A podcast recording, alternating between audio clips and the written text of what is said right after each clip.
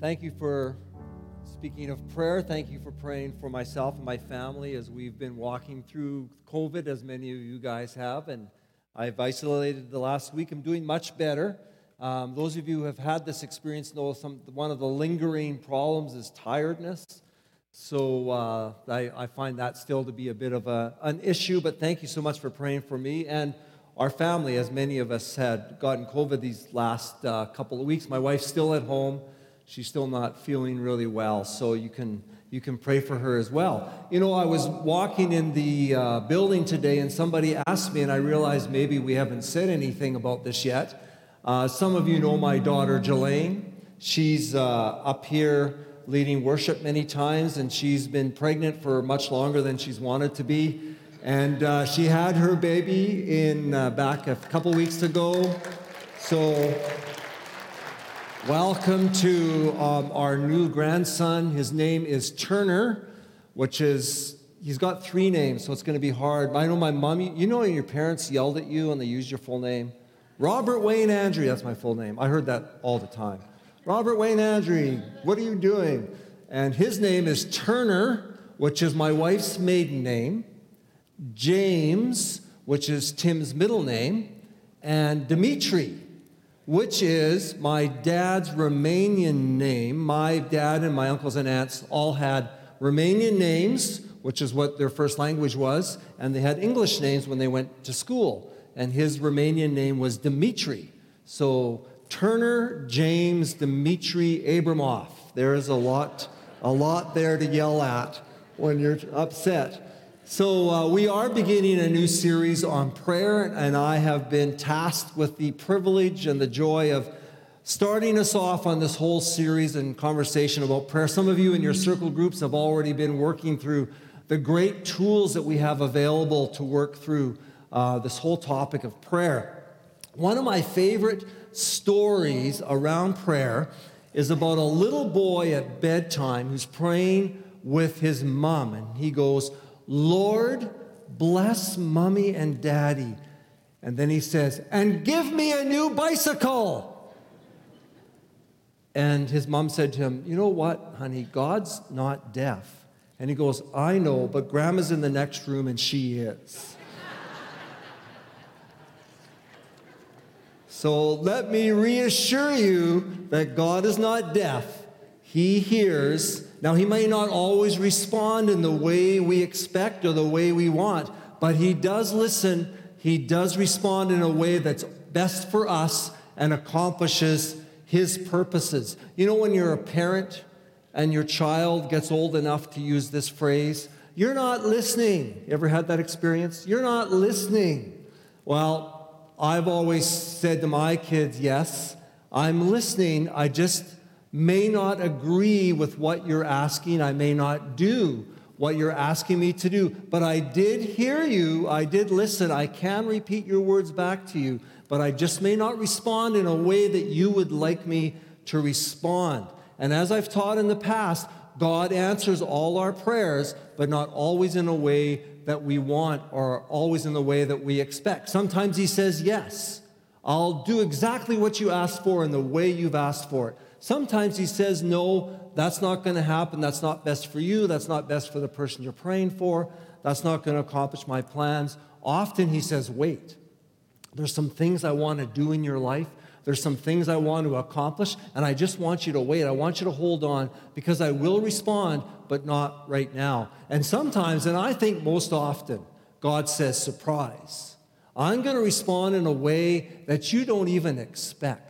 I'm going to respond in a way that will surprise you, but will always be what's best for you and always be in a way that accomplishes my purposes. So today we're starting a series on why pray. And simply speaking, we pray to deepen our relationship with Jesus. All relationships need interaction to be healthy, and this is true in our relationship with Jesus. Through prayer, we listen and we speak to Jesus. Through prayer, we partner with God in accomplishing his purposes. Now, let me tell you something. I'm going to be really honest here. I'm a prayer person. I do pray.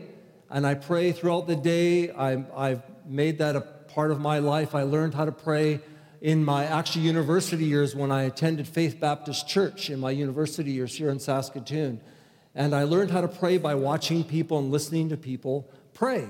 And so I, am a prayer person. I do pray. But I'm going to be honest with you, and, and you guys can nod your head because you probably have this experience too. I do not find prayer to be easy. I find prayer to be a discipline. I find prayer, honestly, to be hard work. I have to be really attentive to be a person of prayer.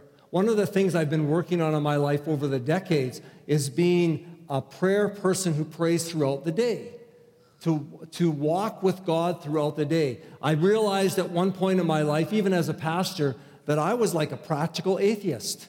I was walking through the day without praying. I would pray in the morning, I would pray maybe at night, I'd pray when people asked me to, but I, I kind of left God throughout the day. So I've been practicing over the decades praying throughout the day. But this takes a lot of work for me.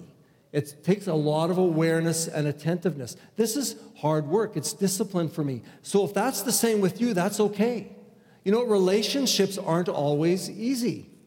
And relationship with God, an intangible, invisible being, is not always easy.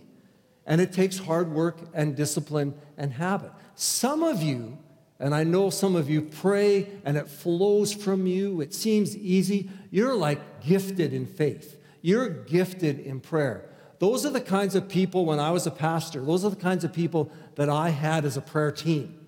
And I would send them regular prayer requests, and they prayed for me, and I appreciated, I felt their prayers lift me up as I was teaching, as I was ministering, counseling, whatever I did.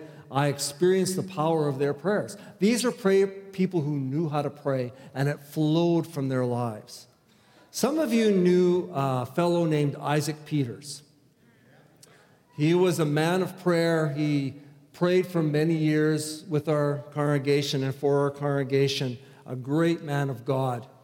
And uh, one time he came up to me and asked me how Danae was doing. Danae is our middle child. Some of you don't know her. She doesn't live in Saskatoon, but she's our middle child.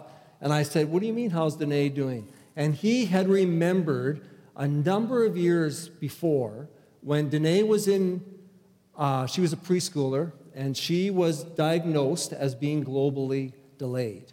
That she would always be behind the people around her by four, five, six, some, some even said eight years that she'd be behind, and would be a challenge to her the rest of her life.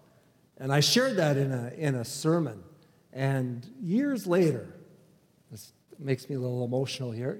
Years later, Isaac Peters came up to me after a service and he said, How's Danae doing? And I went, and but by this time, Danae was 14. Let me tell you, Danae had did really well.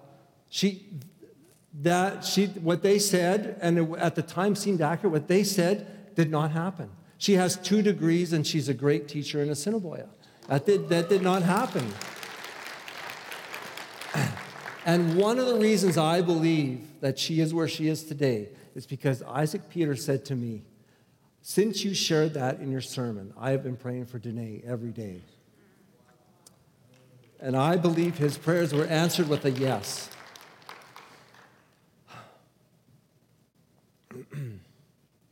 One of the questions I have asked, and I want to focus on this morning for the rest of our time of teaching, is, and people have asked me this question too do my prayers really make a difference? Do my prayers really make a difference? Isn't God going to do what He plans whether I pray or not? Or when I pray, does something happen that would not have happened if I had not prayed? The short answer to both of these questions is yes. Now, that may seem like a contradiction. God's going to do what He wants to do, He's going to fulfill His plans, and my prayers really do make a difference. This is what we call not a contradiction, but a paradox. That's not two physicians walking down the hall. A, par- a paradox, thank you for those who got that.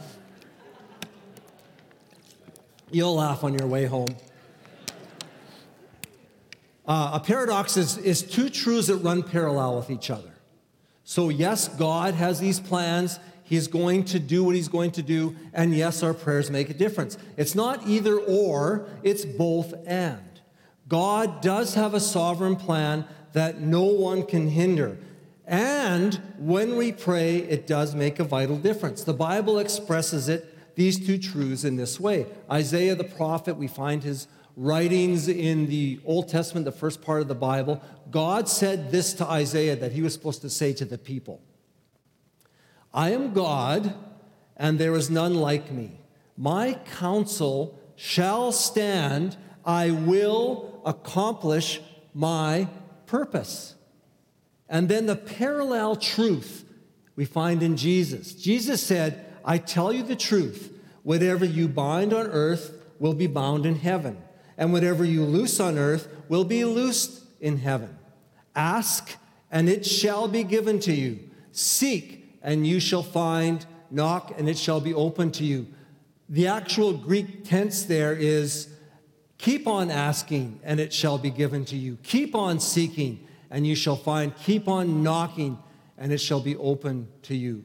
So God has sovereign plans. God has plans that He will accomplish, and no one can stop Him from accomplishing these plans. These plans that He has done in the past, these plans He's doing right now, and these plans He's going to do in the future. Like creation, God decided out of His love that He was going to create the universe and place us in the universe so that we can have relationship with Him. That was God's sovereign plan. God created the nation, nation of Israel. He was going to accomplish his purposes out of this group of people. God came as Jesus to give his life for us so that we might have life abundant and eternal, to establish his kingdom. God established the church, the followers of Jesus, the community of Christ. That's a sovereign plan of God. And someday, Jesus is going to return, and there will be a new heaven and a new earth, and nothing can stop that. That is God's sovereign plan, and that's going to happen. There are sovereign plans that God has that He has done and will continue to do that nothing can stop. Now, there are also specific opportunities and situations that depend on our prayers. There are specific opportunities and situations that depend on our prayers. Connecting people to Jesus depends upon our prayers. Protection and provision, binding and loosing, healing, as we saw last week, those depend upon our prayers. We are in partnership with God. God works with us to accomplish his purposes. Our prayers have eternal consequences. The war is won. Read the book of Revelation. The war is won. But there are many battles yet to be fought. We win those battles through prayer. So we, so we surrender to God's sovereign purposes, releasing what we cannot control into his loving hands. And we pray specific, persistent prayers that extend and deepen the kingdom of Jesus. Now, there are three truths that I want you to keep in mind as we pray. Three important truths to keep in mind as we pray. The first truth is this God will not force a person to respond to our prayers. God respects the free will of others. So this means we need to be attentive to our prayers. This needs to be, we need to be thoughtful about what we're praying. Don't just pray, God, do this in somebody's life. God, do this in somebody's life. You know, one of the things I encounter, I used to do a lot of uh, premarital and marital counseling. And one, sometimes some people would say to me, I just want a miracle in my marriage. And I would say to them, now don't get shocked and rush the stage here. I believe in miracles. But one of the things I'd say to him stop praying for a miracle in your marriage. Start praying that God would work a transformational work in your life, that you would be the most loving person that you can be. Start praying for your spouse, that they would experience the presence and power of God, that they too would experience transformation. Don't pray against their will. God's not going to respond against somebody's will, and we need to keep that in mind when we're praying. So that means when we're praying, we need to be attentive to what we're saying. We need to be careful and aware of what we're saying. We need to pray intelligently and thoughtfully when we're praying. Don't pray that your spouse, your neighbor, your boss is nicer. I know you want to pray that. I know when you're going to work, God, make my boss a lot nicer than they are. Don't pray that way. Pray instead that they would be aware of the impact of their behavior on others. Pray for the wisdom to speak the truth in love to those people that may treat you in a way that is harmful. Pray that you would be an example of how to love others, especially how to love the people who don't love you or treat you well. That's how you pray. You pray attentively, aware, thoughtfully. That's the first truth. The second truth we need to remember when we're praying is we cannot pray ourselves out of the consequences of our choices and behaviors. God is not an enabler. God is not an enabler. He lets you experience the consequences, the choices of, your, of the, the consequences of your choices and behaviors. Which brings us to our third truth. Remember, as you're praying, God does not always change our circumstances, but He always wants to change us. God does not always change our circumstances, but He always wants to change us. Our prayers do make a difference in the lives of others. The greatest difference they make is in our own lives. One very, very wise person wrote this. It is strange that in our prayers we seldom ask for a change in character, but always ask for a change in circumstances. Prayer should change who we are and what we do. Do our prayers really, really make a difference? Absolutely. Our prayers move the hand of God. One of my favorite authors on prayer said this God only moves in the, response, in, in the response to our prayers. God only moves in response to our prayers. Now, he's not referring to God's sovereign plans, he's referring to the day to day battles that have yet to be determined, where our lives and the lives of others are at stake, where we can impact our community and our church, where we can, through prayer, release blessings and bind the work of the evil one. Through our prayer, we move the hand of God.